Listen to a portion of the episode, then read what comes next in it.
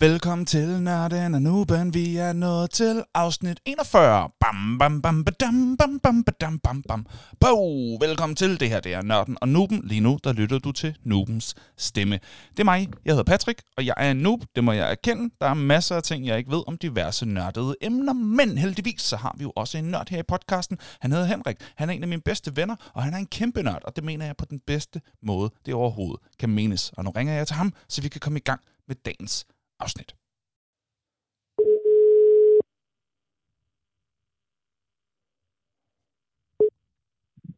Sup? Har du virkelig ikke brugt den før? Er den ny? Tænker, der Ja, skulle gå jeg- jeg 41 kommer altid afsnit, før du sagde, what's up? Okay. Nej, jeg sagde ikke, jeg sagde ikke what's up. Jeg sagde bare sup. Åh, oh, der twistede du den lige der. Ja, okay. Du får den. Det, det er jo, nogle gange så er det jo i, i detaljen, at djævlen ligger begravet. Ja, det er selvfølgelig rigtigt. Nå, Henrik, hej. Vi optager. Vi er i gang.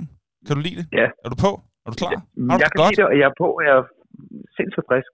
Fedt. Fedt, fedt, fedt. Øh, ikke mindst fordi vi har fået flere følgere inde på øh, Facebook og Instagram, så der er flere øh, lyttere, der, øh, der hopper på. Så jeg tror, at de kan lide dig. Jeg tror, du gør noget rigtigt for, øh, for nørdfolket derude. Jeg, lige noget helt, jeg tror også, de kan lide dig. Ah, Au, på en god dag. På en god dag, måske. på de gode afsnit. okay. Ah, men lad os være ærlige. Vi ved godt, hvem der, hvem der trækker læsset i, Åh, i den her podcast, det ikke? Jo, jo. Jo, jo. Jo, jo. jo, jo, jo, Det er jo egentlig mest lytterne, der gør det, fordi de, de laver så meget af det her. Nå, de, de bærer os igennem. Det, er, nej, det gør de jo faktisk, men, men så meget podcast. Det jo det her. de har jo Men faktisk anyway, både fundet på og valgt, hvad temaet skulle være i dag, og det kan du jo lige fortælle os, hvad er. Hvad er dagens tema? Henrik, sig det så. Sig det så. Woohoo. Jamen, øh, vi havde sat øh, flyfilm over for katastrofefilm. Mm. Altså en film, hvor, hvor i der indgår fly, Mm. mm. og så katastrofefilm. Og katastrofefilm vandt. vandt. Det er rigtigt, Og, men og jeg, en forholdsvis jeg, jeg blev tæt dyst. En forholdsvis tæt Ja, dyst. og jeg blev faktisk enig med mig selv om, at begge emner havde været øh, super interessante. Og så havde der formentlig også været et par enkelte overlap mellem de to temaer. Ja, det kunne da godt have været. Ja. Det kunne der godt have været. Mhm. Mhm. Men, øh, men det, er, det er katastrofefilm, og det bliver godt. Ja, det gør så. Øh, særligt i de her tider, det, det, det er utroligt, vi ikke har haft det før. Det er jo, det er jo ret, ret aktuelt, når, når vi nu er på hvad, andet, tredje år af en øh, verdensomspændende pandemi. Ja, over 27 efterhånden føles det som om, synes jeg. Ja, over 75. Øh, nå, men bare roligt, vi sidder også sådan her om 20 år. Vi kommer ikke til at lette på de restriktioner. Det, det, er det. det er jo det. Det er jo det. det her det er jo det eneste øh, medie, der stadig eksisterer om 25 år. Så man skal bare, Ja, skal bare genlytte dem, hvis man vil det. Nå, men øh, for at finde ud af, hvad der skal ske i dag, så laver vi lige det, vi kalder for et rundown.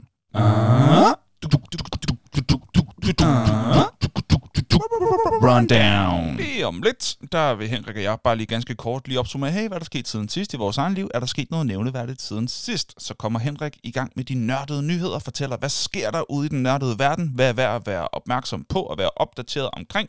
Så går vi rigtigt i gang med dagens emne, katastrofefilm, taler om dem, hvad er vigtigt for en god katastrofefilm, hvorfor ser vi dem, hvorfor kan vi lide dem, alle sådan nogle ting.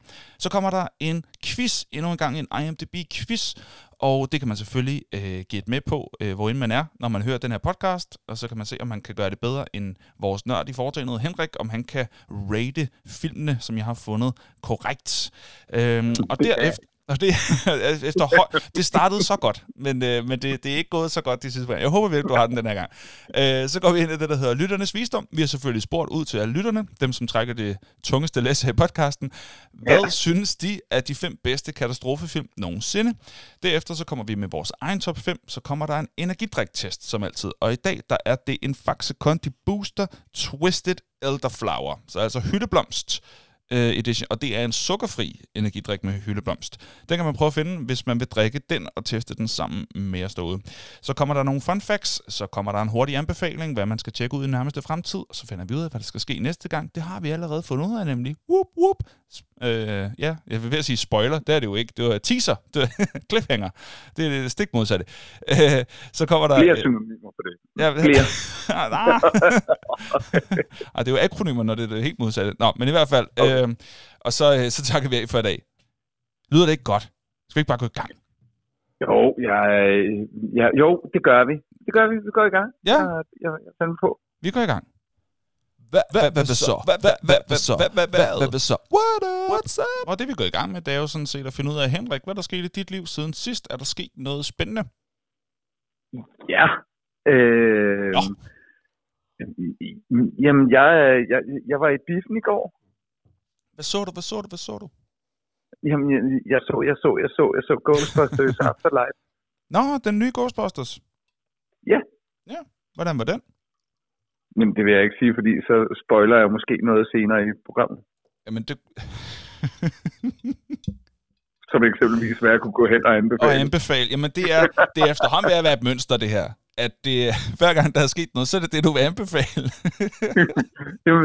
Nå ja, men, men, men, men det er jo, det er jo sådan, øh, altså jeg, jeg, kan også godt anbefale at øh, træne med Frem Hellebæks 08 på fodboldbanen i Hornbæk. ja, det er jo også sket siden Det har sidst. jeg også lavet siden sidst. Og det, ja. ja. det har du da gode erfaringer med i hvert fald. Det kunne man da godt lige søge, om øh, de mangler Ja, en og, og, og, og efter en periode, hvor jeg har arbejdet en del, så er jeg tilbage på, øh, på fodboldbanen, og da head coach, han har været øh, arbejdsramt her de sidste gange, så er det de to assistant coaches, der har fået lov til at, at lede fodboldtræning. Oh, så du er blevet head coach i en midlertidig periode? Ja! Åh, oh, du er blevet forfremmet. Hvor er det fedt, mand. Hold nu kæft. Ej, var det godt. Fodboldcoachen Åh, Henrik Højstrøm, du. Hold nu helt kæft, hvor er det Ja, fedt. Tillykke. Tillykke. Jo, tak. Jo, jo, jo, jo.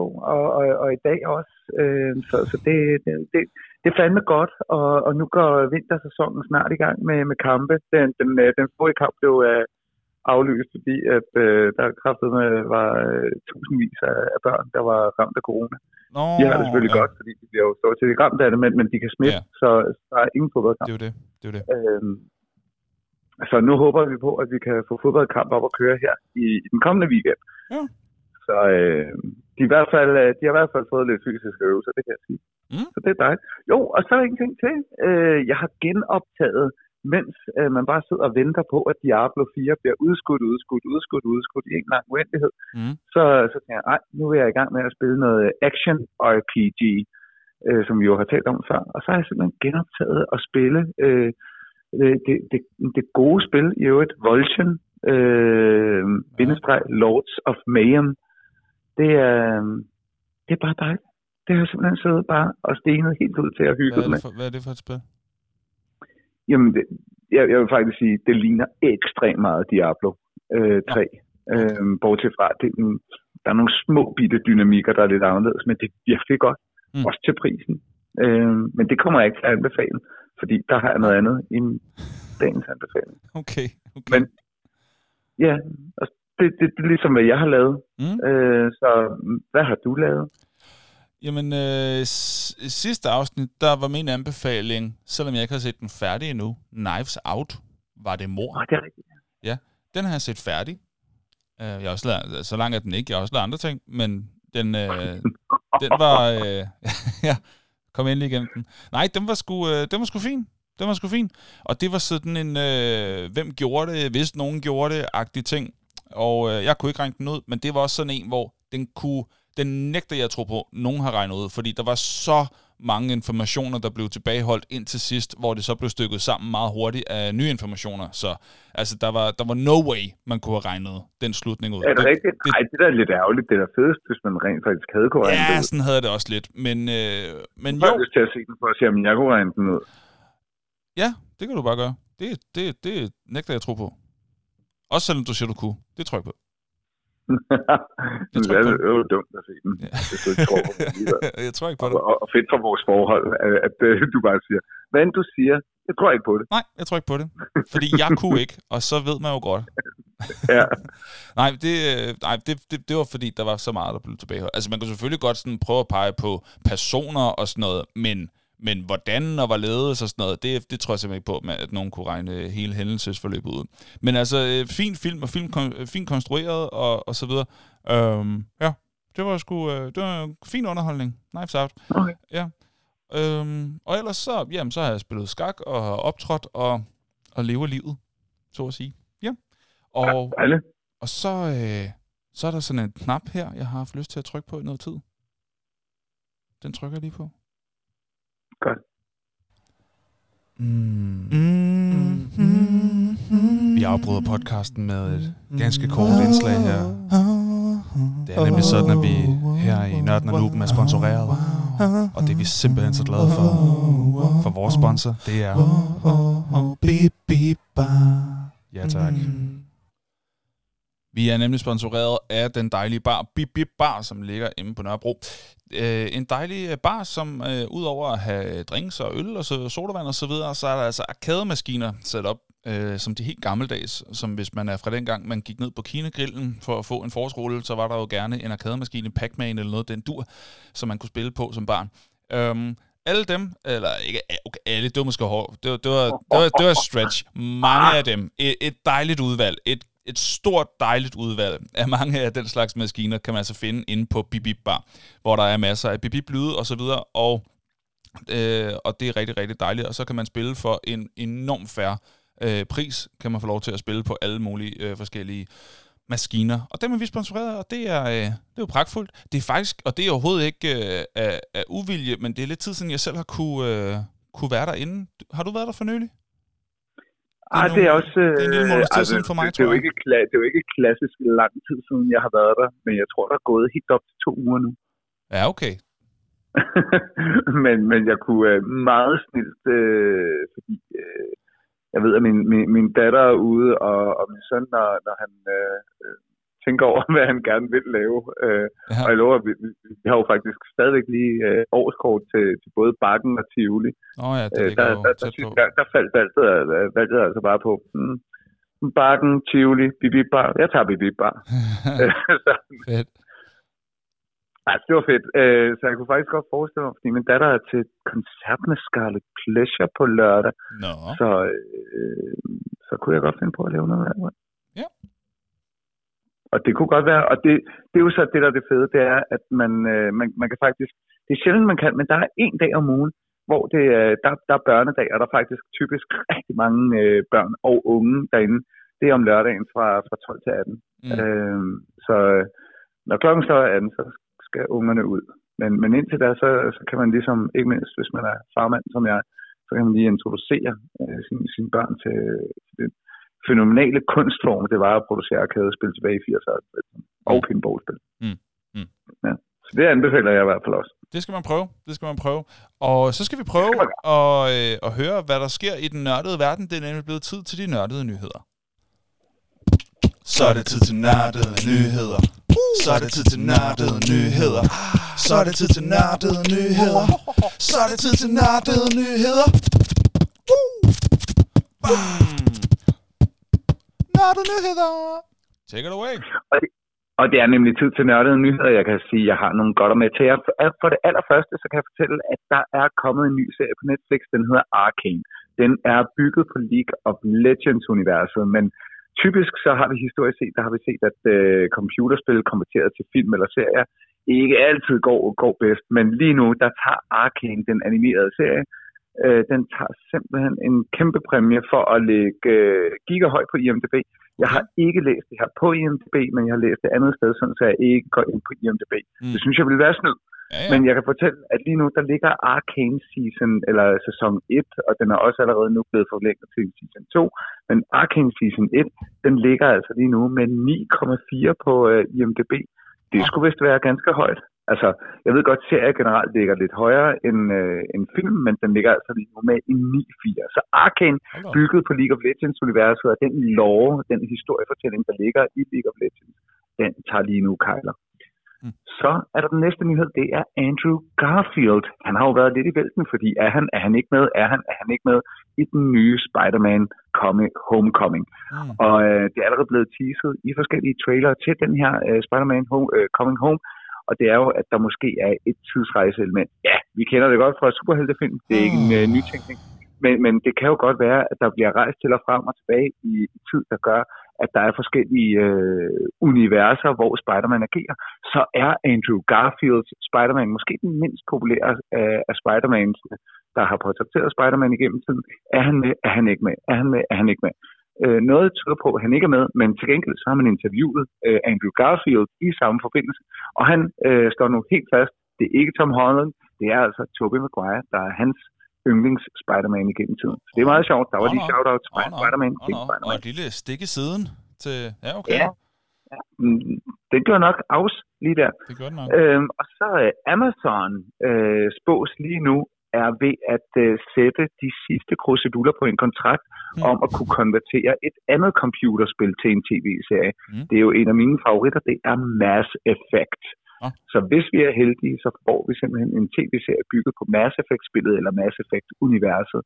Også øh, et af mine, altså jeg har jo hele tiden sagt, at Mass Effect var Star Wars, bare spilmatiseret øh, og, og på en anden måde. Det, det er et af de mest mastodontiske, øh, mastodontiske RPG, vi har derude. Mm. Mm. Sidst men ikke mindst, Battlefield 2042 udkommet, og nøj for en dårlig modtagelse, det har fået. Det ligger lige nu, den, den har en historisk kombination af lige nu at være et af de dårligst anmeldt, øh, brugeranmeldte spil, samtidig med, at det er et af de mest spillede på Steam, øh, hvad hedder det, Steam-platformen.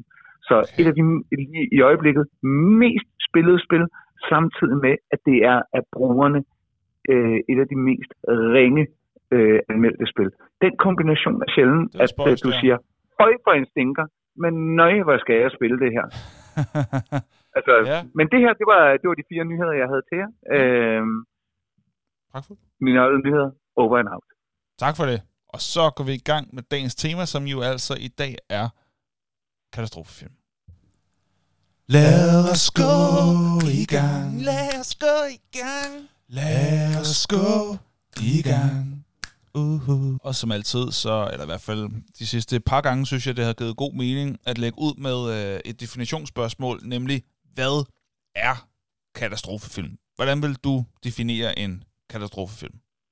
Mm. Lad mig prøve.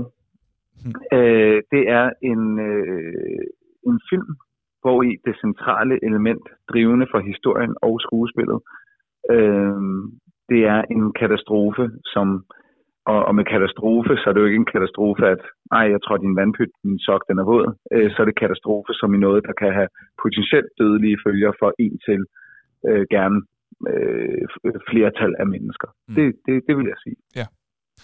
Og, øh, og altså ikke øh, forstået på den måde, at det er film, der er katastrofalt dårlige. Altså, en film er en katastrofe i sig selv. Det er ikke det, er ikke det Nej, vi er ude i. det er et godt emne. Nej, det er et godt emne. Det, det skal vi også gøre en dag. Ja, ja, altså de dårligste film. Nej, sige. Kata- katastrofalt dårlige film. Ja. Det, er jo, det er jo en anden genre. Katastrofale film, ja. Det, det kunne man sagtens gøre en anden dag. Øh, og vi har så i dag, i, øh, i, i, i hvad hedder det, når, når vi taler katastrofefilm i dag, så har vi så sagt, okay, men vi, vi taler øh, menneskelig fejlbarlighed, og vi taler natur, øh, naturfænomener, så der er ikke noget aliens, eller dinosaurer, eller monstre, eller sådan noget, hvor, hvor altså ikke noget Godzilla, som jo også øh, er, er inde i katastrofe, altså det er jo også en, en form for katastrofefilm, men vi har valgt i dag at, øh, at køre uden om den slags. Mm. Yes. Hvad synes du er vigtigt i en god katastrofefilm, for at den sådan fungerer? Øh, altså på en eller anden måde, så skal den være øh, troværdig. Ja, Altså, det, det tror jeg, hvor, hvor, hvor man lige når at mærke det her. Ej, det kunne ske, det her.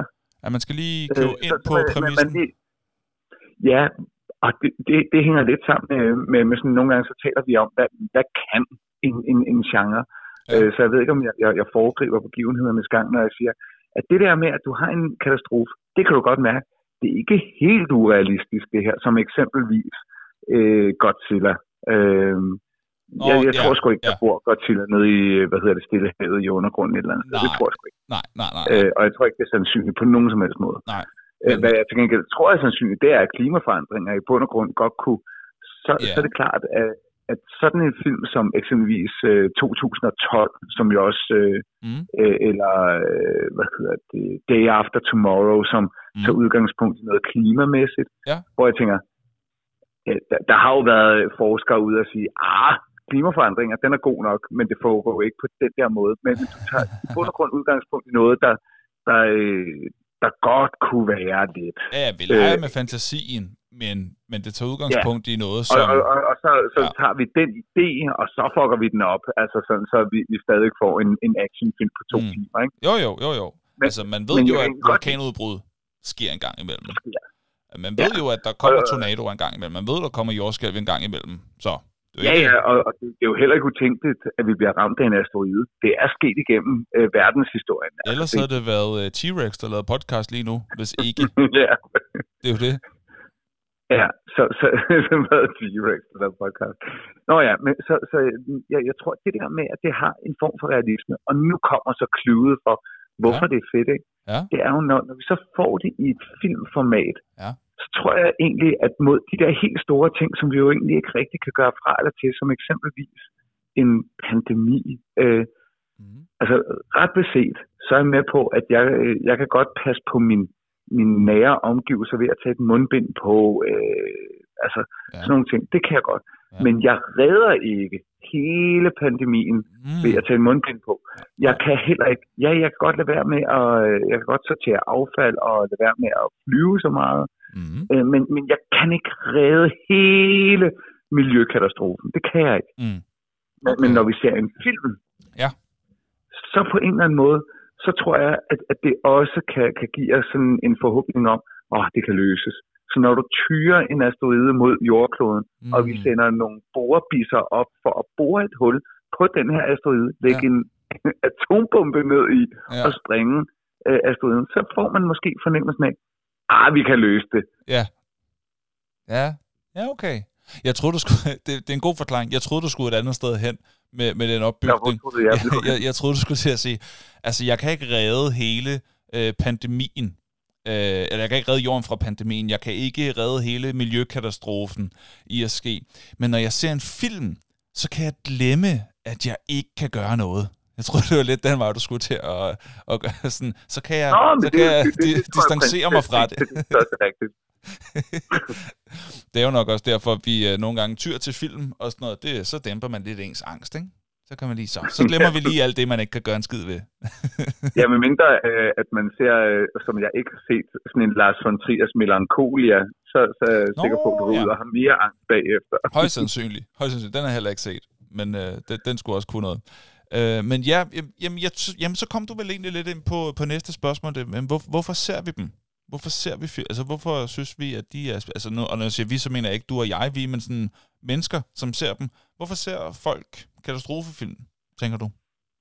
Ej, jeg, jeg, jeg, dels så tror jeg, øh, at der kan sagtens være noget filosofisk angstdæmpende i det. Mm. Men, men personligt, øh, så ser jeg den, den type film, fordi det, det ofte er god action. Mm. Altså, er der er sådan lidt Michael Bay, øh, Mm. øh, Roland Emmerich. Altså, Hvem er, hvem er nummer to, du sagde der? Jeg kender Michael Bay. Roland Emmerich, øh, hvis ikke jeg tager meget fejl, så er det ham bag øh, øh, 2012 og, Nå. eller Day After Tomorrow. Nå, okay. Øh, Fair nok. Men Ja. en, instruktør. altså, det, ja, og, og han har jo, øh, hvad hedder det, lidt samme signatur som Michael Bay. Det skal op og være stort, og det skal fucking larme, ikke? Jo, og der skal være noget, der springer i luften.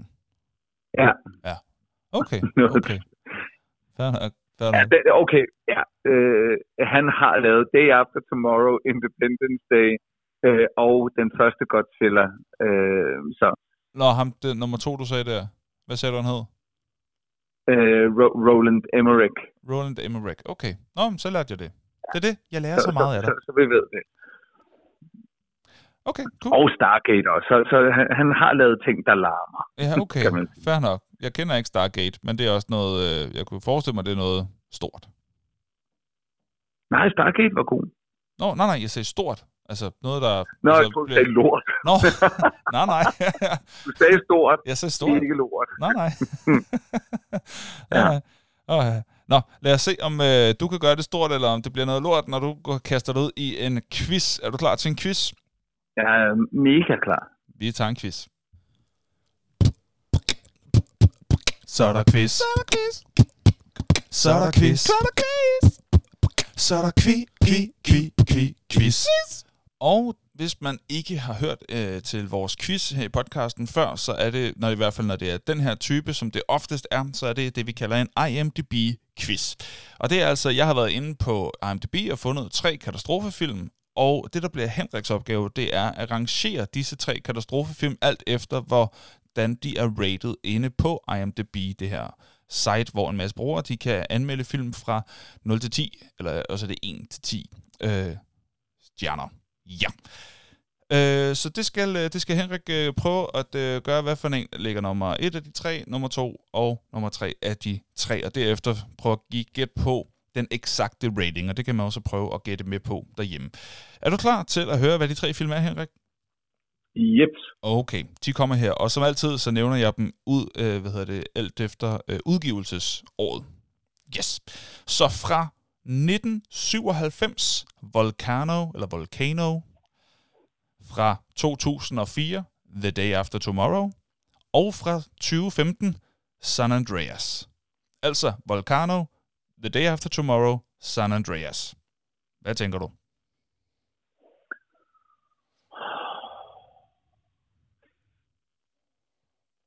Jeg har ikke set uh, Volcano. Okay.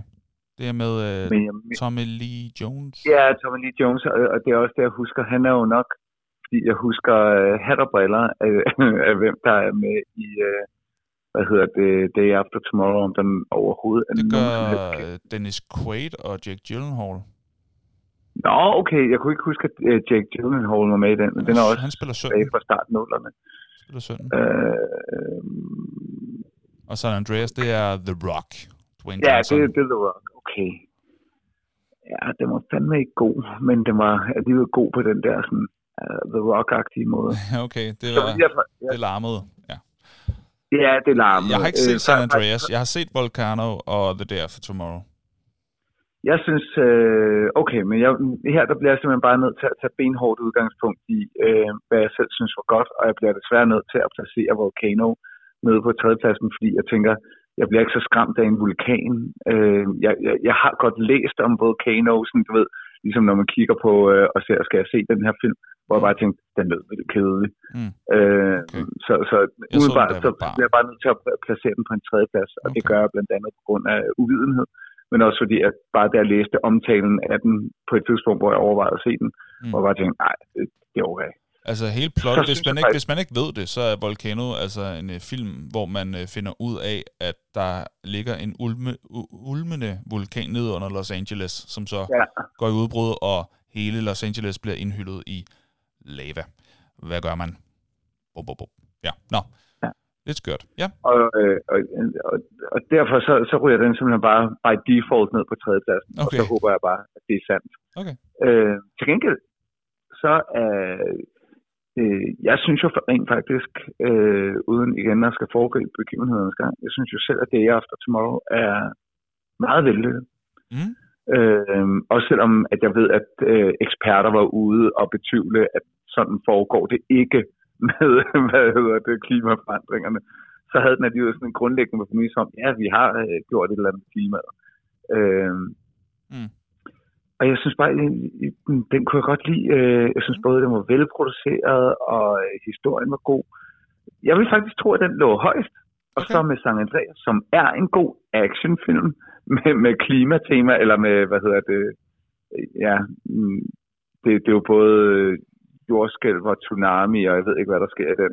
Øh, Nå, okay. nærmest, nærmest det hele, der rammer øh, samtidig, sådan som jeg husker det. Okay. Øh, ja, tsunami er jo resultat af et jordskælv, så, så det, det er det hele, der, der, der rammer der Mm. i, i San Andreas. Den, jeg husker den bare som altså, rigtig, rigtig god underholdning, og The Rock, der spiller The Rock, for gud ved det ikke engang. øhm, Han brugte alle fire ansigtsudtryk. Ej, hvor sindssygt. Nå, jamen, jeg, jeg må sige, øh, at nu øh, så jeg jo Paul Rudd igen i går i Ghostbusters, og Nå, jeg vil ja. bare sige, Paul Rudd er også rigtig god til at spille Paul Rudd. Nå, Og jeg ja, elsker, ja. at Paul Rudd spiller Paul Rudd. Han er god. Øh, jeg kan lide ham i nærmest hvilken som helst film, hvor han spiller Paul Rudd. Mm. Jeg har ikke set ham, heldigvis har jeg ikke set ham spille ikke Paul Rudd. Nej, så, øh, Okay. så det kan han. Det kan han. og, og, og det, øh, ja. Okay, så den hedder stensikkert. Øh, Day After Tomorrow. så hedder den San Andreas, og så hedder den Volcano. Stensikkert. Den er Ja. stensikker. Og øh, som altid, så har jeg... Skal, skal, du også have, skal du have procenter på nu? Nej, Nej, det ikke først nu. bag. Det tager vi bagefter, Nej, når du kender øh, placeringerne. Mm. Øhm, som altid, så har jeg to knapper at trykke på. Jeg kan trykke på den her. Eller jeg kan trykke på den her. Alt efter, hvordan Henrik han har klaret sig. Nå, Henrik. I mange, mange afsnit i træk, der var du jo ubestridt kongen af quizzen. Altså, du, du svarede bare rigtigt hver gang. Så begyndte jeg at gøre dem sværere. Så var du øh, udfordret. Så blev du øh, decideret elendig. Og så har du sådan prøvet at, at kæmpe dig op igen, og det er sådan gået... Og i dag, der, øh, der er jeg altså nødt til at trykke på den her. For det er rigtigt! Ej. Det er rigtigt! det er rigtigt. Det er rigtigt! Ej, hvor er du god. Jeg er så stolt af dig. Du gjorde det. Du gjorde det. Woohoo! Woohoo! Ah, er det godt. Ah, for fanden da. Henrik, hvor er det godt. Uh, jeg har lyst til, ved du hvad, jeg har lyst, den, den her er jo egentlig ikke lavet til dig, men jeg har lyst til at spille den her for dig, fordi du vandt quizzen. Vi har, vi, vi, vi har, vi har, vi har, vi har, vi har, vi har, vi har, vi har, vi har, vi har en vinder, Ja, den fortjener du. Den er jo egentlig lavet til, når vi har en vinder af vores konkurrence, som vi laver sammen med Bibi Bar. Men den er en gang om måneden, og jeg kan godt lide at spille den, og nu synes jeg endelig, der var en årsag til at gøre det dig. og, og, og med god grund, og, og kæft, altså, jeg synes, den her dag var god i forvejen, men lige nu, Du topper den. okay, Ja. så skal vi til den næste. Ja, så er det jo så, hvad tror du den eksakte rating er, nu hvor du ligesom kender placeringen, altså The Day After Tomorrow, San Andreas, Volcano, Volcano, Cano. Ja, og, og, og, det er så her, hvor jeg faktisk tror, at, at øh, katastrofefilm måske ikke nødvendigvis ligger øh, sådan gener- øh, altså starter øh, skyhøjt på, Ja. på IMDb. Mm. Øh, Okay.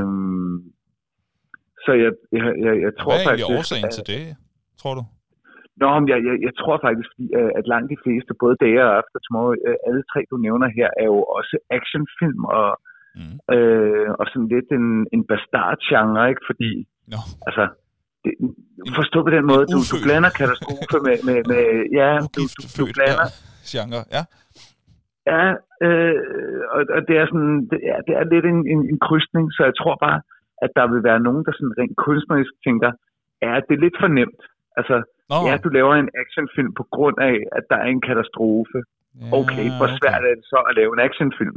Ja, okay. Øh, fordi du, du, du har jo sådan set et plot foræret i kraft af katastrofen. Ikke? Jo. Så jeg tror måske, at der er nogen, der... Nå, jamen, jeg, jeg siger bare, Jo, at, jo, jo, at jo. Det, det kan godt influere på karaktererne, at, hvis Ja, det er sådan, at plottet ikke fylder så meget, men i virkeligheden bare er øh, en katastrofe, det er plottet. Ja, Øh, okay. og det var det i San Andreas. Det var det i Day After Tomorrow, og mit gæt er, uden at have set den, at det var det Mm. i Vulkan. Så jeg vil skyde på, at de startede lidt lavere. Ja. Så umiddelbart, så vil jeg sige, at øh, Day After Tomorrow, den øh, ligger højt i sekserne, så den ligger, den kunne godt ligge med en 6-8 Okay, eller en 6-7. hvad siger du? Du er nødt til at Så komme tror jeg, vi skal en lille, øh, lille dyk nedad til, øh, hvad Du hedder er nødt til at sige, om du vil se 6, 8 eller 6, 7. Så siger jeg 6-7. Okay. Øh, Ellers er det jo bare sådan, jamen jeg tror, det ligger mellem 4 og 9, og så er det jo rigtigt nok. Nej, du, men, men, men, men, så tror jeg faktisk, at San Andreas øh, er stadigvæk i sekserne, men ligger i den lave ende, så jeg vil skyde på, at den lå på 6-3. Okay, Og så vil jeg skyde på, at Volcano kunne godt ligge ned ved 6-0. okay, okay, okay. Så vil jeg sige, øh, så får du en, øh, du får bifald, men det, det, det er lidt lavere. Okay. For det er okay. Det er okay. Men ikke sådan spot on. Uh, The Day After Tomorrow, den ligger på 6,4. Så der var du lige Hvad siger 0,3. 6,4 ligger den på. The Day After Tomorrow. Okay. Ja. Så der var du 0,3 frem. Det er jo sådan set fint nok. Uh, San Andreas, der er du endnu tættere på, den ligger på 6,1. Der sagde du 6,3, og det er jo sådan set fint. Men Volcano, den er dårligere, end du tror, du. I hvert fald ifølge IMDb's bruger, fordi den ligger helt nede på 5,5. Ja, okay. Det, så begynder jeg også at ligne en dårlig film. ikke? Ja, det gør det. Og det er endda selv med så, øh, så stor en skuespiller som Tommy Lee Jones. Det er... Men det sjove er, at mit udgangspunkt, vil jeg jo sige, var, var det korrekte. Det var, mm-hmm. at Mhm. øh, katastrofefilmen formentlig lå lidt lavere. Det er rigtigt nok. Og så lå de faktisk bare lidt lavere, end jeg egentlig havde regnet med. Jamen, det er sådan set rigtigt nok. Bortset fra, jeg tror, Armageddon kunne godt ligge højt. Eller højere. Ja, det kan godt være. Det ved jeg faktisk ikke. Nej. Nej. Det kan vi da hurtigt finde ud af. Det kan jeg lige øh, undersøge, mens du øh, starter med at tage os igennem det, vi kalder for lytternes visdom, hvor vi altså har spurgt ud på Facebook, hvad er deres Øh, gider top jeg 5 satme på, på katastrofefilm. Så hvis du går ind på Facebook og lige finder den, og får det hele foldet ud, så tager du også bare igennem det, så skal jeg nok finde ud af, hvad. Armageddon ligger på. Jeg får også det hele med foldet ud nu. Det kan jeg godt sige dig. Øh, først så lægger vi ud med øh, Mathias, Mm. som på en femteplads, og det er jo en helt klart ka- katastrofefilm slash serie, Tjernobyl. Mm. Og jeg var faktisk lige ved at lave min egen øh, liste om, fordi jeg synes faktisk, øh, den, den, den har nogle rigtig store kva- kvaliteter. Jeg har ikke set Chernobyl Øh. endnu, men jeg har hørt rigtig godt om den, men han skriver Netflix-serien, er den ikke på HBO? Og den, det er fordi Mathias husker skævt her. Ja, okay. Øh, det er kan ske. på- Det er okay, HBO. Mathias. Ja, Det er okay. vi tilgiver. Ja, ja. Men Chernobyl Øh. på HBO, den skulle være god.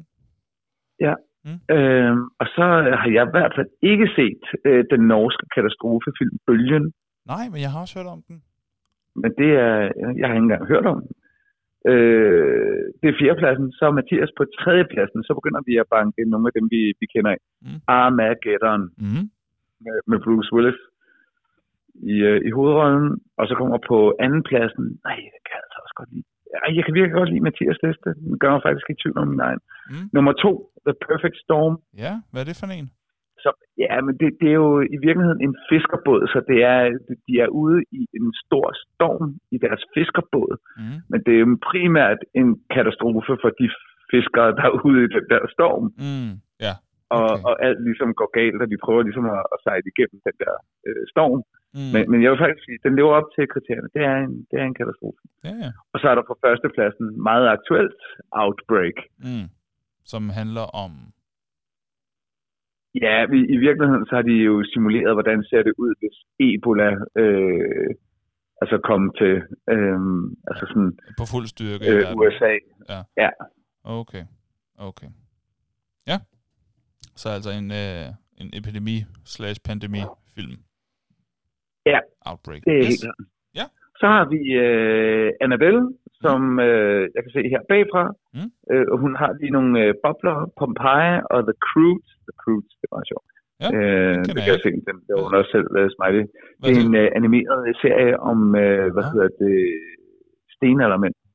Nå. Eller, ja, nu kan jeg ikke huske, hvor langt tilbage i tiden øh, vi skal, men jeg har heller ikke set den rigtigt. Jeg ved bare, at det er en animeret, og jeg kan se, at hun laver en, et smiley face ved The Croods. Ja, okay. Er det fordi meteoren så- kommer der? Eller hvordan? Nej. Ja, jamen, det kan jeg Det ikke kan- huske. Det kan jeg simpelthen ikke huske, og jeg har ikke set nok The Croods. Ah, Jeg ved okay. bare sådan lige, at det er nogen, der render rundt i sådan en pels.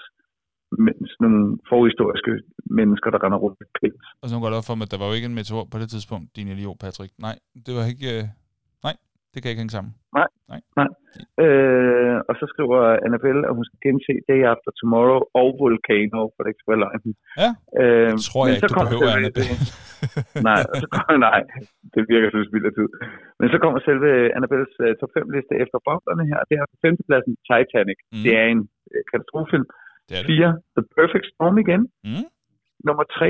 Deep Impact, Mm. øh, som kom nærmest samtidig med Armageddon. På anden pladsen Outbreak, og på første pladsen Armageddon. Mm. Det var, øh, det var Annabelle her. Og så kommer vi øh, til Rasmus, Mm. øh, som øh, altid, når vi er heldige, sætter lidt flere ord på, øh, på, på sine tanker her. Mm. Men han tager os igennem Rasmus på... til Øh, folk, der måske ikke lige ved. Rasmus, som er reelt øh, filmanmelder. Ja, Ja. Og, og selv laver sin, øh, sin egen blog, som man kan følge, øh, og, og deler den også på Facebook. Mm.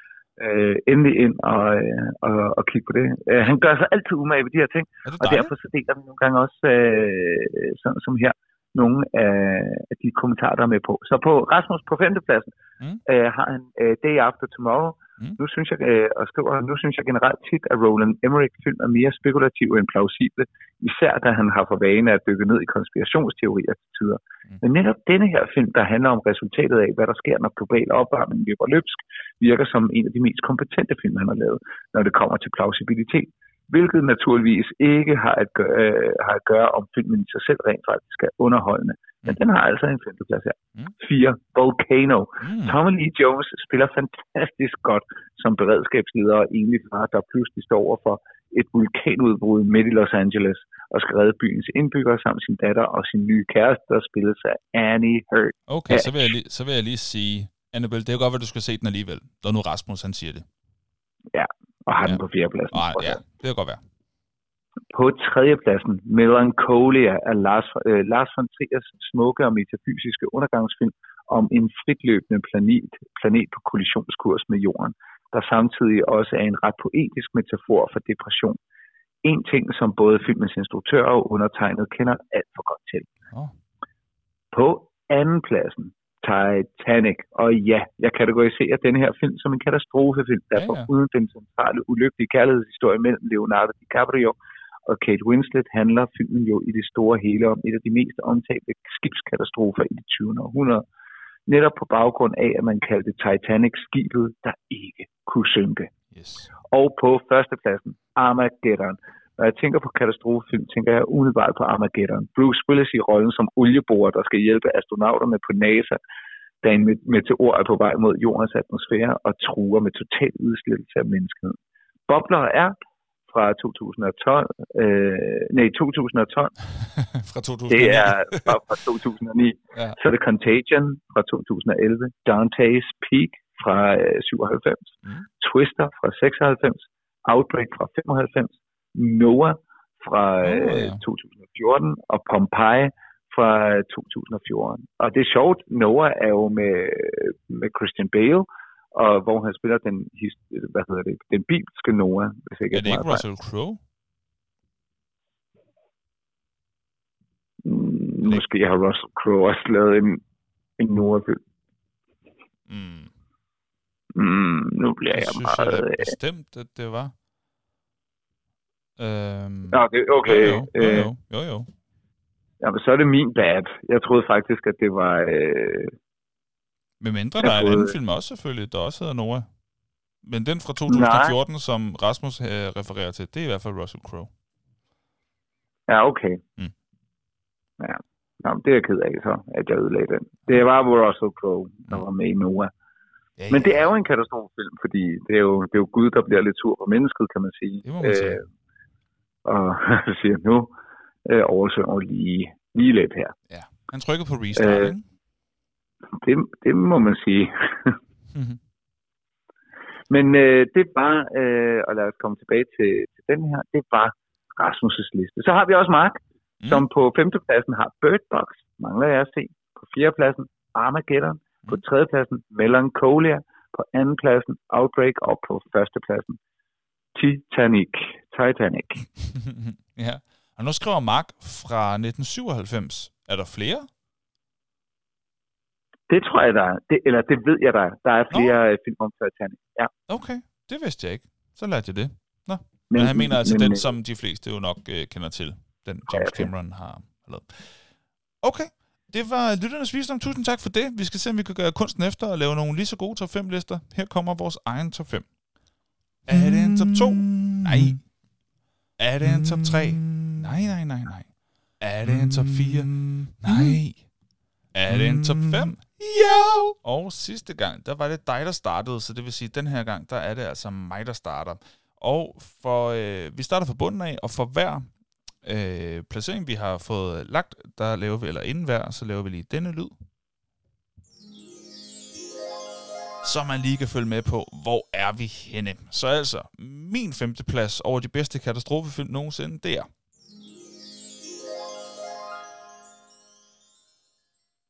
...2012.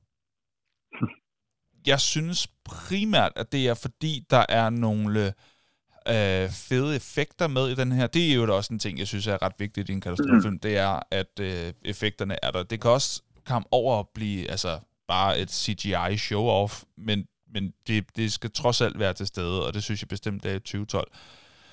Øhm, historien om en øh, familiefar, der prøver at redde sin familie, og, øh, og, og, og, og prøver at, at komme i, helskindet igennem, at, øh, at hele verden den, øh, den begynder at, at falde fra hinanden og styre sammen med den ene naturkatastrofe efter den anden, øh, på grund af klimaforandringer og sådan noget. Øhm, det, er, det er meget Hollywood, det er meget CGI, det er meget, øh, det, er, det, er, det er meget det, som man tror, det er, og det fungerer bare ret godt, fordi Øh, skuespillerne er, er rigtig fine. Der er også lige en enkelt øh, stor skuespiller i Woody Harrelson, der har en birolle, øh, som har en, en fed rolle. Øh, men ellers så er det, øh, jeg tror, er det John Cusack, jeg tror det er, ja. der spiller hovedrollen, ja. og det gør han rigtig fint. Øh, og så er der vist nok også, er det ikke den, hvor der er en dansker med os? Hvad nu han hedder? Han, der spiller øh, med i Pusher også. Øh, øh, no, jo, jo, Slatko Buric. Ja, lige præcis. Han har faktisk også en rolle som russisk rigmand, tror jeg det er. Eller noget af den stil i hvert fald. En eller anden rigmand, som har en eller anden udenlandsklingende øh, accent i hvert fald. Nå, ja. men han er også med, det er jo altid meget sjovt, når man lige ser en, øh, en dansker der med. Nå, men i hvert fald, øh, 2012, det er fin underholdning. Det er meget den der bare jerndød action øh, på et, øh, på et øh, mere eller mindre skrøbeligt plot. Men, øh, men det er fint. Det er helt fint. 2012, det er sgu fin underholdning. Det er min femteplads. Hvad er din femteplads? 2012. Okay, ja, ja, ja. den, altså den, øh, og, og, og af de samme årsager. Mm. Jeg kan huske, at jeg så den i Palladium, øh, i den biograf, da den stadig var der. Mm. Og jeg var, jeg, jeg var blæst tilbage. Altså, jeg, jeg, jeg, og det er igen en Roland Emmerich-film. Mm. Altså, du, du sidder bare, eller jeg sad i hvert fald, på kanten af biografsædet hele vejen igennem. Mm. Altså, lige så snart, at det ligesom går galt, og man kan mærke, okay, nu er det etableret, lige om lidt går det galt. Den marianske kalender, og nu er det bare apocalypse. Mm. Og, og også det der med, at der er nogen, der har vidst det hele tiden, når de har bygget de der arcs. Mm. Øh, altså ligesom Noahs ark, hvor de har jo øh, fået fragtet kunst, og nu kun nogle mennesker har plads og sådan noget. Mm. Jeg synes bare, at den er mega spændende. Jeg synes, den er sindssygt spændende. Jeg, øh, virkelig, øh, virkelig god film. Virkelig god actionfilm. Øh, så jeg er helt med dig på den. Det var femteplads. Mm, sådan. Min fjerde plads, det er Titanic. Mm. Og det er øh, ikke, og, og det, i, på, i, på den her liste har det ikke noget at gøre med øh, den, øh, den fine kærlighedsfortælling, der jo selvfølgelig er, som er et eller andet sted, øh, sådan det, der, det der bærer filmen meget igennem, men altså hele opbygningen netop omkring det her med, at det er skibet, der ikke kan synke, øh, og, og også selve øh, ja, altså, hvad hedder det, kollisionen med, jo, kollisionen med, med isbjerget, og derfra, når det begynder at synke, og, og folk, der, der kæmper for overlevelse, og der er ikke nok både, og alt det der.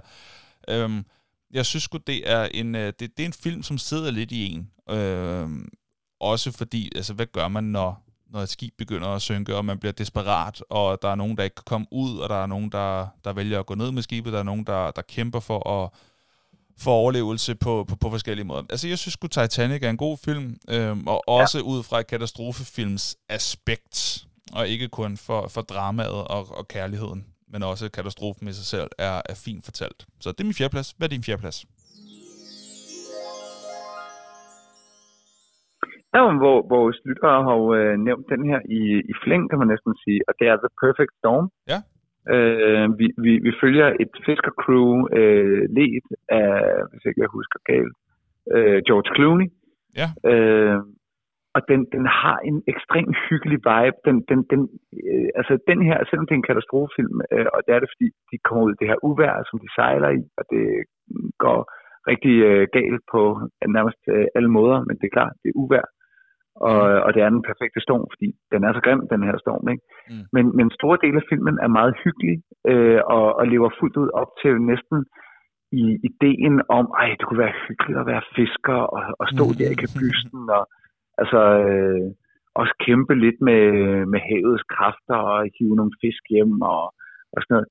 Øh, jeg kan sindssygt godt lide den tone og vibe, der er i hele filmen, øh, samtidig med, at den er regulært spændende. Øh, den kunne jeg fandme godt lide. Øh, den fungerer både som, som film i sig selv, øh, og selvfølgelig også som øh, katastrofefilm.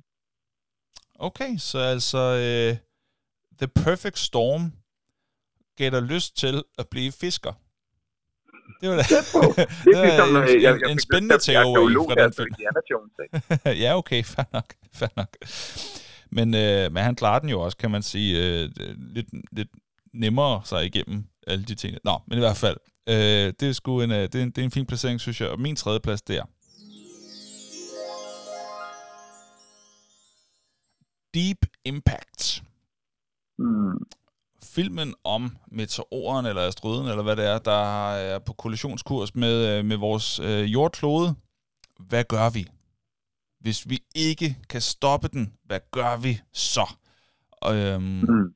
Og hvis vi skal kunne stoppe den, hvordan gør vi så det? Hele den der med, at man sådan sætter sit, øh, sin lyd til nogle, øh, nogle astronauter, der skal op og have en, øh, en bombe i den, så den øh, kommer ud af kurs og alt det her. Og hvad hvis den rammer alligevel? Hvad hvis det ikke lykkes? Øh, hvad hvis det lykkes? Kommer de hjem igen? Hele den der, sådan der er, der er crewet, der er på vej afsted. Dem holder man selvfølgelig med. Og så er der jo hele menneskehedens overlevelse, som man naturligvis også holder med. Og alt det her med, at der er nogle... Øh, nogle, øh, nogle beskyttelsesområder, som ligger dybt begravet og sådan noget, som, som, som der selvfølgelig ikke kan huse alverdens mennesker, men nogle udvalgte, og, og sådan, hvordan gør vi, og hvad gør vi, hvad, hvad er vi villige til at gøre for overlevelse, og lidt større filosofiske spørgsmål og sådan nogle ting. Så Deep Impact øh, er en fin film, også fordi, at øh, effekterne stadig holder, selvom den er øh, efterhånden har nogle år på banen. Øh, Deep Impact, øh, jeg så den sammen med Mathilde, min kæreste, for for et par måneder siden, da den lå på Netflix. Hun har ikke set den før. Så jamen, så er den, vi ser. Og hun blev også øh, meget øh, bevæget af de tanker, sådan filosofisk om, hvad, hvad hvis det skete, og, og sådan. Den, det, det var sjovt at se et voksent menneske se den film for første gang, og se, om, mm. hvor længe den kunne sådan sidde i, i hende-agtig. Øh, og så det, ja. det, det, det er en god film at se sammen med folk, man holder af til, også, både, både fordi filmen er i sig selv god, men også fordi den, øh, den kan godt lægge op til nogle spørgsmål, som kan føre til en fin snak bagefter. Ja, så Deep Impact, det er min tredje plads. Hvad er din tredje plads? Outbreak. Ja. Og den, øh, altså den, den, den er også bare regulært spændende. Den har jeg faktisk set en, en del gange efterhånden. Øh, den har jeg sgu ikke fået set nu. Øh, hvad nu han hedder, ham der spiller Rain Man i filmen. Han sammen, hedder Dustin Hoffman. Det er Dustin Hoffman, der spiller hovedrollen i, i den der. Morgan Freeman har også en, en fin birolle. Ja. Og så kan jeg ikke huske, hvad, hvad den sidste skuespiller hedder, som også er sådan semi-kendt. Øhm, den er bare regulært spændende. Den, det, det er jo en, en meget, meget smitsom virus, mm. men som øh, altså dræber mennesker inden for få dage. Okay. Øh, så den har virkelig potentialet for at, at bare altså sætte i, i, i det hele. Det er helt klart, at den er inspireret af, af Ebola som, som virus, mm. som øh, er meget, meget dræbende. Ikke? Mm. Øh, og og den, den slipper så ud i en øh, mindre amerikansk by, og man skal igen finde ud af, okay, skal vi bare bombe byen til smithereens, eller hvad, mm. hvad, hvad gør vi her? Ja. Øh, ja. Eller kan vi nå det militæret øh, contagier dem? Øh, hvad, hvad, hvad gør vi? Øh, ja. Altså lige pludselig rykker militæret ind, og folk bliver super syge, og så følger man selvfølgelig i hovedrollen sådan en forsker, doktor, læge-agtig ting, mm. øh, og hans ekskone. Øh, ja, men den, regulært mega spændende, og de prøver ligesom at finde patient 0, og de prøver at finde, hvem, hvem er den mm. oprindelige smittekilde for at kunne lave en vaccine. Mm. Og der vil jeg bare sige, hvis der er nogen, der synes, at man har lavet en uh, coronavaccine hurtigt, så kan jeg bare sige, se den film, og så vil du se, hvor hurtigt du kan lave en vaccine. ja.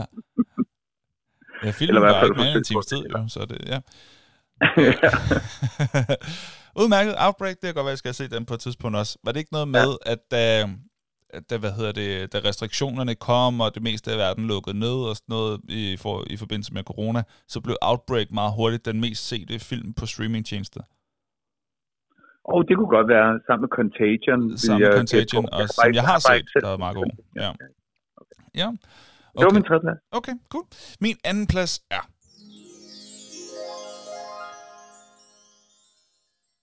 Armageddon. Mm.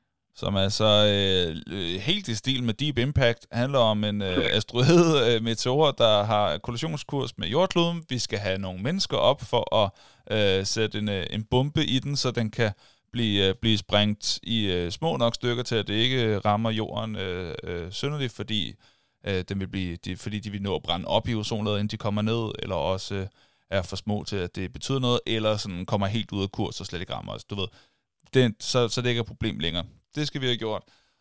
Og, og hvad gør vi så, imens vi sætter vores lid til alle de her mennesker? Der er mulige spørgsmål og sådan nogle ting. Den har lidt mere en øh, der er lidt mere en, en, en, en komisk vibe. Det er ikke en komedie, men den har en der er flere comic reliefs i Armageddon end Deep Impact. Det er helt sikkert. Og der er, øh, der er også øh, større skuespillere med i, i Armageddon. Det er Bruce Willis, det er, øh, øh, jeg skulle til at kalde ham Ben Stiller, det hedder han ikke, han hedder Ben, hvad hedder han? Affleck. Affleck, ja. Steve Buscemi. Yes, og øh, Kate Winslet, er det ikke også hende? Nej, nej, Nej. det er Liv? Tyler. Liv Tyler, ja. Ja, det er rigtigt. Liv Tyler, ja.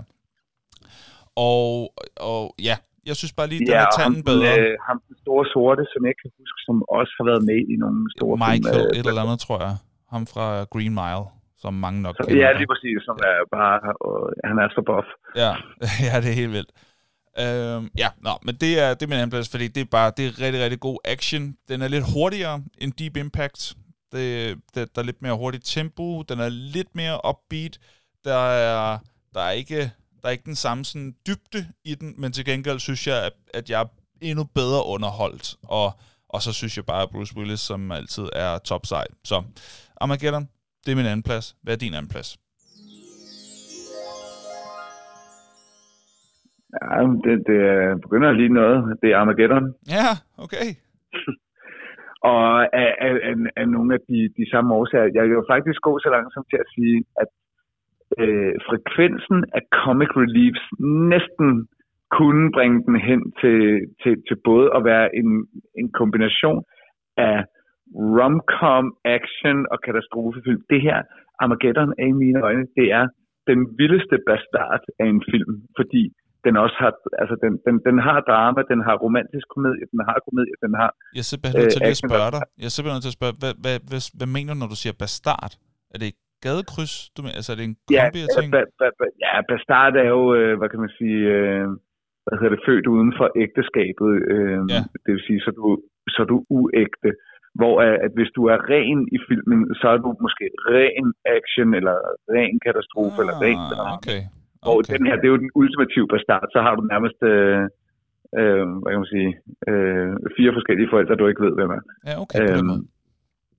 Så på den måde, øh, den bastard. Øh, Den gadekryds, kan du også sige. Ja, ja. Så, så den, den, men, men det vilde er, at den tager de her 4, 5, 6, 7, 8 forskellige genrer, Mm. og så synes jeg bare, at de har lavet, jeg har set Armageddon mange gange. Mm. Øh, og jeg synes både, den, den rammer emotionelt, det er rigtigt, det er en faster-paced historie, historien er ikke så tung, men, men nej, var den fed. Jeg, jeg, jeg, jeg kan virkelig godt lide den film, og den holder øh, stadigvæk. Jeg har genset den også øh, senere, og selvom man tænker 90'erne, det er over 20 år siden, men øh, den er god. Mm. Anden Sådan. Og min første plads over de bedste katastrofefilm nogensinde er...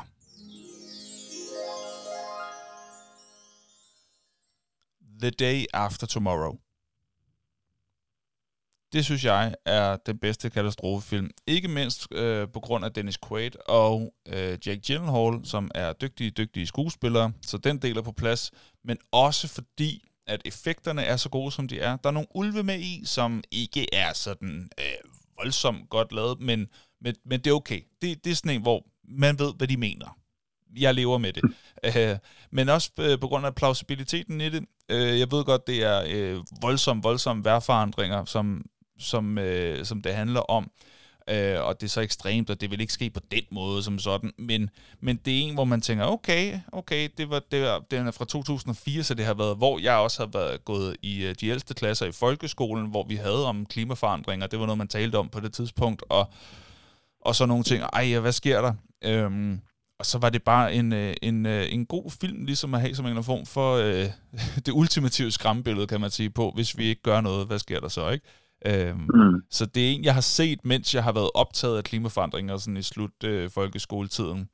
Og, og synes bare, det er, det er behageligt øh, tempo. Det er en, jeg har set mange gange, fordi, øh, og det er også sådan en, der kan, der kan sådan køre sådan lidt i baggrunden, du ved, fordi Mm. jeg, jeg, jeg ved godt, hvad der sker, øh, og så er der gode effekter, der, er- der, der, er- der er noget at kæmpe for. Jeg, jeg holder virkelig med karaktererne, både de karakterer, vi følger, men selvfølgelig også menneskeheden som helhed. Øh, og så synes jeg, det er meget fedt, at der, der er ikke rigtig, der er ikke rigtig noget at gøre, ud over at prøve at, at ride stormen af.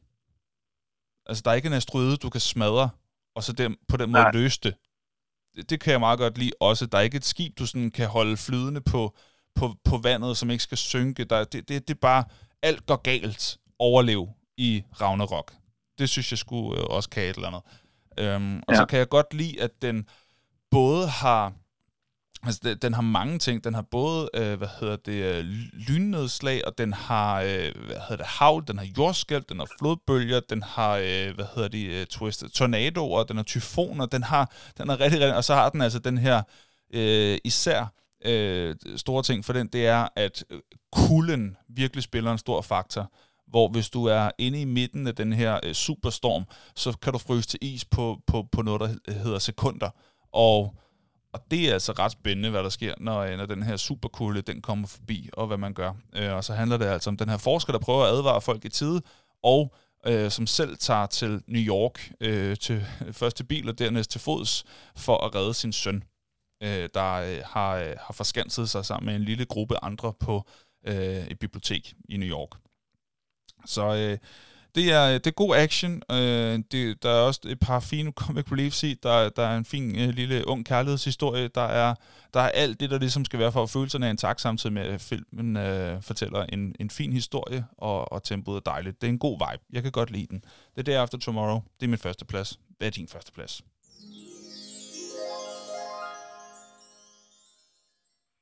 Jamen, øh, der kan jeg bare sige, at øh, her, der, der synes jeg jo igen lige, øh, at der kommer med, vi ikke har regnet med.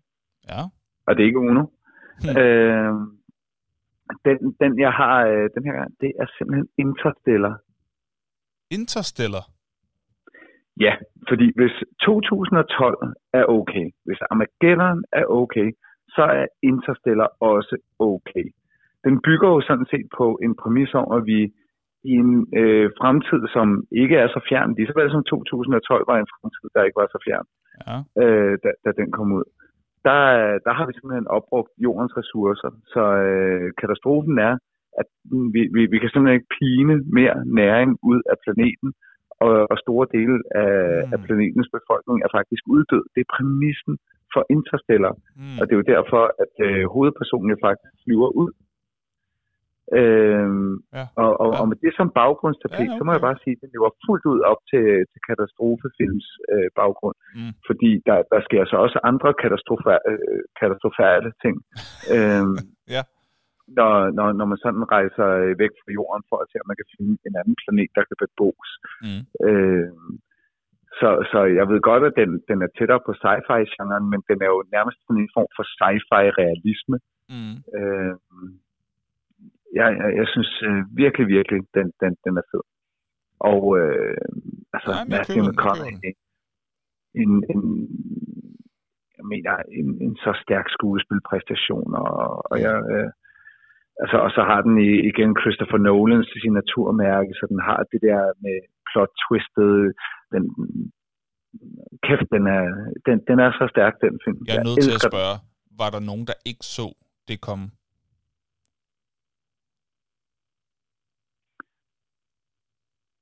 Der var mange ting, jeg ikke øh, nødvendigvis så komme på den måde. Ja, okay. Okay. Fair nok. Som det kom på. Så kommer du virkelig ikke til at kunne regne Knives Out ud. Det er jeg nødt til at sige. Men okay, ja. Men altså, Interstellar er en god film. Det er slet ikke det. Det er slet ikke det. Ja, det er fantastisk. Mm. Okay, øh, lad os tage dem fra, øh, fra bunden af. Øh, min top 5, den lød altså sådan her fra nummer 5 2012, nummer 4, Titanic, nummer 3, Deep Impact, nummer 2, Armageddon, og på min første plads, The Day After Tomorrow. Hvordan var det din lød? Min den lød på femtepladsen, og bagfra, der har 2012. Så kom vi over i The Perfect Storm. Så blev det til Outbreak. Så blev det til Armageddon, og til sidst der blev det Interstellar. Mm. For en gang skyld har vi faktisk øh, mere end... Ofte har vi jo slet ikke nogen sammenfald. Nu har vi faktisk to, Nej. og endda på de samme og, placeringer. Og placeringer, ja, ja, rigtige ja. placeringer. Ja, ja. Det var meget sjovt. Både 2012 på en femteplads og Armageddon på en anden plads. Der kan man bare se. Og så må jeg sige, at jeg er simpelthen blevet noget så tørstig. Det, det, det er også okay. Ja. Er du tørstig? Det må du gerne være. Er du tørstig? Jeg er tørstig. Så lad os da tage en energidrik-test. Energi, energi, energi. Energi, energi, energi, energi. Drik test. Øh, ja, i dag der er det jo altså en Faxe Kondi Booster Twisted Elderflower sukkerfri energidrik med hyldeblomst smag. Først og fremmest, hvad siger du til praktikantens design? Jamen, øh, vi, vi har jo kom- kommenteret på øh, praktikanten hos øh, Faxe Kondi Booster. Mm. Udover at de jo øh, åbenbart twisted. Twisted kan jeg jo egentlig også godt lide, fordi det er jo bare sådan, øj, når noget er twisted på engelsk, så er det jo virkelig crazy. Og der kan man bare sige, at praktikanten han er rigtig crazy i hans brug af farver, eller hendes brug af farver. Og, Mm. øhm, her der kan man se, det er en robothånd, der holder en lille hyldeblomstskud, tror jeg det er, Mm. mens den bare crasher igennem noget hyldeblomstsaft, tror jeg, Yeah, det skal forestille. Ikke? jo, sådan noget. Så det, det, det, det er sejt på, på den sådan ikke seje måde. Altså der tror jeg ikke, at øh, der, der er nogen af, af Monsters design, hvor der er nogen, der siger, okay, nu er jeg badass. Mm. Her der ved jeg ikke rigtig, okay, robot, der holder diskret om en lille hyldeblomstblad og Yeah. brager igennem noget juice. Åh, Men det er jo et twist, kan man sige. Øh, ja, det, nå. det, det twist, der twister de den. ja, det gør de. Har du øh, høje forventninger til den her? Jeg tror ikke, jeg har prøvet Der, en der, der, energidrik der, med der var hyldeblomst faktisk, før. det bliver et nej herfra. Ja. Øh, jeg, jeg, jeg, jeg mindes ikke, at jeg har været sådan, åh, hvor er den vild, til, til nogen som helst af de her twistede ting, som Booster laver. Nej. Nej, det har jeg nok egentlig heller ikke. Men jeg kan godt lide hyldeblomst. øj, nøj, nøj, nøj, hvor er den god. og der har vi ikke været endnu. Nova for en Men man smag. kan jo håbe. Skal vi åbne en Ja. gang? Det gør vi. Okay. Sådan der. Mm-hmm. Godt. Skål. Det er skål, og det dufter jo af hyldeblomst, kan man sige. Mm. Mm. Den smager faktisk rimelig meget af den normale booster. Ja, det er faktisk øh, pusløjeligt.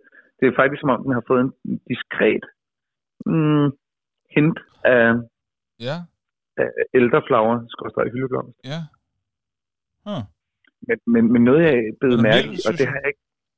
Ja, men den er faktisk ikke helt... Der er jo ikke 100% skidt. Måske er den det bedste af, af deres uh, twisted Det tror jeg faktisk, at den er, faktisk, at den er, ja. Den bedste Men twisted. jeg, bliver, jeg, bliver, men jeg bliver nødt til at konkludere noget, og jeg, jeg ved ikke, hvorfor jeg ikke har blivet mærke før. Det her, det er så åh, hyldeblomst, ikke? Mm. Så kigger jeg på ingredient, øh, ingredienserne. Ja. Intet sted. Vand, aroma, syre. Øh, koldioxid, salt, konser- konservering- konserveringsmidler, der er lige et par stykker af dem. Sødestoffer, ja. lige et par stykker af dem. God. Koffein, klassisk. Sundhedsregulerende midler, klart fire styks. Stabilisator, en enkelt. Aroma. Og der står bare aroma, blandt andet kinin, og jeg tror, de skal sige kinin, fordi det er sådan lidt, Okay. lidt giftigt stof, men ikke i så små mængder. Kinin er også det, der er i tonic water, øh, som øh, bekæmper malaria. Okay. Kinin er godt til malaria. Okay. Øh, så det er et aromastof der er i. Så er der vitaminer, Mm. øh, og det er ligesom det. Der står intet sted. Intet sted, der er noget, der minder om hyldeblomst. Det tætteste, vi kommer på, det er, at der er noget aroma i, Ja. blandt andet, og kinin er meget, meget bittert normalt. Ja, men det er jo også det, Det der, er det, står. der gør, der står sukkerfri energidrik med hyldeblomst smag. Ja, okay. Der er ikke hyldeblomst i, men det smager af... Det er det, der er twistet. Det er, at der slet ikke er noget hyldeblomst i. Folk sidder bare sådan, Ja. wow, der er ikke hyldeblomst i det her. Hvordan får de det til at Nej, smage af det? smagen minder lidt om. Fordi smagen er jo faktisk heller ikke hyldeblomst. Nej, det er jo, det er det. Det, er Det gør de heller ikke. Med, med sådan Ja, det er det, der... kvart hint. Ja, det er... Ja. Øh, Den smager Nå, ikke voldsomt det. meget, men det, men det er til gengæld heller ikke en grim smag, man får. nej, det er heller ikke dårligt. Så jeg vil faktisk gå så langt, som jeg siger. Jeg siger kraftet med tre. Jeg siger tre dåser på den her. Der, åh, jeg er i tvivl om, det er Det to store eller tre små. Ah, Tre små. Ej, det er to store. Okay, Ja. jeg siger tre små. Ja, fint nok. Men det, er- den var godt nok tæt på. Men jeg synes, der er noget andet, jeg har givet tre, der har været bedre. Så tre, Ja, okay. tre og to. Altså øh, fem. Det er længe siden, vi har haft en, vi var decideret pjattet med, var? Vi har, de har jo været der. Ja. Ja. Jeg har til gengæld øh, købt den, mens jeg var der, så så jeg, at Booster har lavet øh, noget, der ligner energidrik, men det er det ikke. Det er sådan nogle energi, øh, energidrikskaffer. Nå, To forskellige energidrikskaffer. Jeg sender dig et billede. Fra Booster? Øhm, Ja, Booster har åbenbart lavet energidriks kaffer. Det er ligesom, da Peter Øh, Larsen kaffe lavede energidrik. Så må man... Ja, så går, så går de andre, de bare, fuck dig, Peter Larsen. Okay. Øh, så laver vi bare kaffe. Jamen, det kan godt være, at vi skal til at lave, øh, hvad hedder det, kaffedriks smagning på et eller andet tidspunkt. Jo, det er rigtigt. Det kunne man også gøre. Det kunne man godt, ja. Nå, nå. Øh, men fint, det kan da være, at det skal være booster kaffe øh, inden så længe. Øh, men øh, indtil da, så synes jeg da, at vi skal have fat i nogle af de fun facts, jeg ved, du har fundet frem til os. Er du klar til det? Jeg er klar. Fun, fun, fun, fun, fun, fun. Facts. Ja, hvad har du til os? Og for hver gang, der får du selvfølgelig den her Jamen, lyd. jeg, har faktisk fundet ud af, øh, altså, jeg har faktisk fundet ud af, at når, når man graver lidt ned i det, så øh, er der rigtig mange fun facts øh, omkring øh, Armageddon, filmen Armageddon. Mm. Øh, og det er, det er ret skægt. Øh, jeg har bare taget tre øh, udvalgte med, øh, men her der kan man altså finde mange, hvis- man googler selv. Men allerførst, den her synes jeg var ret skæg. Ja. Det var, øh, at øh, Armageddon følger jo den her crew af borebisser, Mm. som øh, bliver trænet til at være astronauter, kommer op på en asteroide, bruger et hul derop for at lægge en atombombe ned i det, asteroiden. Mm. Øh, og det sjove er, at den her film kom over nogenlunde samtidig med Deep Impact, der, der kom ud et par måneder før. Ja. Jeg tænker bare, tænk at to film i tid kan komme til at lægge sig tæt på hinanden, men nærmest identisk plot. Så er vi enige om, at tonen i begge film er meget forskellig. Men anyway. Ja.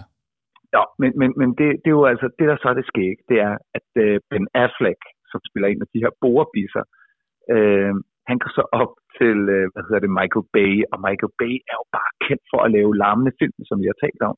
Mm. Så går øh, Ben Affleck op, og så siger han til Michael Bay, så siger han, altså, øh, jeg er lidt nysgerrig. Vil det ikke være nemmere at gøre astronauter til borebisser, end borebisser til astronauter? Ah, ja. Hvorefter Michael Bay kigger på Ben Affleck og siger, shut the fuck up. Skal ikke komme Og og så sige rigtige ikke ting. mere om det. Hold så da op. snakker vi ikke mere om det. og det minder mig, altså jeg tror, der er nogle instruktører, der har sådan en rimelig hård tone med, med forskellige ting. Jeg har hørt om øh, Ben F, øh, ikke Ben F, hvad hedder hans marker, øh, Matt Damon, som, øh, som har øh, spillet i en eller anden scene. Det er sådan en helt anden film selvfølgelig. øh, men hvor instruktøren, som sidder langt væk, han pludselig bare råber, cut! Og så går han igennem, altså jeg ved ikke, hvor mange meter hen, øh, meters øh, kulisse, øh, hen til Matt Damon, forbi fotografer, forbi øh, producer, forbi øh, lydfolk.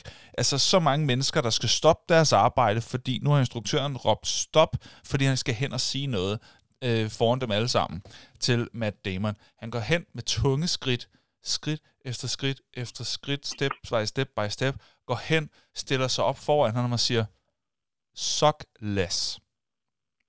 Og vi kører igen. Så det var ligesom hans... øh, det er også bare hårdt. Suck less. ja, Åh, oh, det er stærkt. det er et interview, jeg så med Matt Damon en gang, hvor han sidder og griner af, af ting, som instruktører har sagt til ham. Sjovt, tak. suck less. Ja.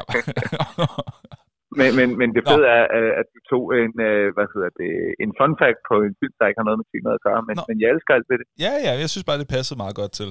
Nå, Ja. hvad, hvad er den næste for den her film? Øh, den næste, det er øh, sådan set bare, at øh, øh, hen imod øh, slutningen af filmen, der, der skal Harry, spillet af, af Bruce Willis, hovedrollen, Ja.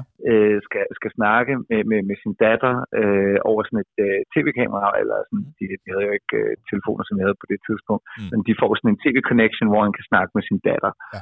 og, og det er virkelig seriøst, hvad, hvad, hvad han vil jeg gøre, og sådan noget, ikke? Men Øh, og i den her scene, der græder, øh, og jeg kan huske, at jeg blev rørt af den her scene super meget, dengang jeg så den. Mm. Så øh, bliver øh, Bruce Willis, han bliver meget rørt, og han græder selvfølgelig. Men øh, hvis- man har set det udvidede DVD-kommentarspor på daværende tidspunkt, så vil man vide, at øh, da, da Bruce Willis øh, optager den her scene, der kigger han ikke på, på skærmen med Liv Tyler, som spiller hans datter i filmen. Mm. Han kigger fa- fa- faktisk på et billede af hans egne børn. Og okay, method acting, ikke? Jo, jo. Så han, han øh, altså for at kunne sætte sig ind i, i rollen, ja, det er jo Ja, tæt ja. på method acting. Så har han et billede af sine egne børn for at Ja, ja. forestille sig det. Og lige at få de Ja. rigtige følelser frem. Ja, okay. Det er meget smart. Det må virke Og for så de fleste. den, øh, den, den sidste her, det er, det er så sjovt, øh, at øh, alle ved jo egentlig godt, øh, at Armageddon er så langt væk fra noget, der er, videnskabeligt korrekt som overhovedet muligt. Altså, den er ikke i nærheden af at være videnskabelig øh, akkurat. Eller, Nej, så er der større korrekt. chance med Godzilla, faktisk. Ja, det, øh, og, og, og det har ligesom været, været anerkendt. Så har der øh, faktisk øh, været noget, øh, der, der har været et rygte, øh, som øh, er kendt som NASA-myten. Ja. Og det, er- det er, at øh, NASA angiveligt skulle vise, øh, hvad hedder det, Armageddon for deres, øh, hver gang de, de optager et nyt hold af trainees øh, under NASA, Ja. så bliver de tvunget til at se Armageddon for at identificere de 168 videnskabelige fejl, der bliver lavet i den film. Ah, okay. Sjovt. Ja, det er nemlig sjovt, men hvad der er endnu sjovere, det er, at øh, NASA har været ude og afkræfte, at noget sådan eksisterer. Det gør de ikke. Nej, okay. Ja, nok. Men det havde været skæg.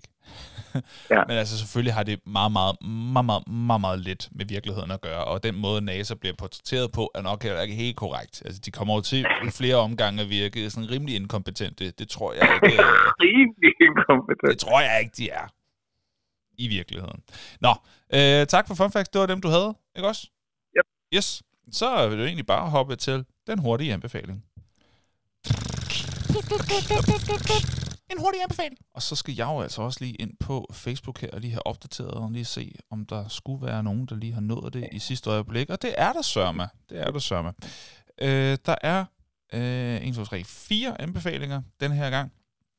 Der er Daniel, der slet og ret bare anbefaler den nye Ghostbusters-film. Ja. Øh, så er der øh, Morten, som anbefaler Twilight-sagaen. Jeg ved ikke helt, om han laver sjov. Eller om han mener det.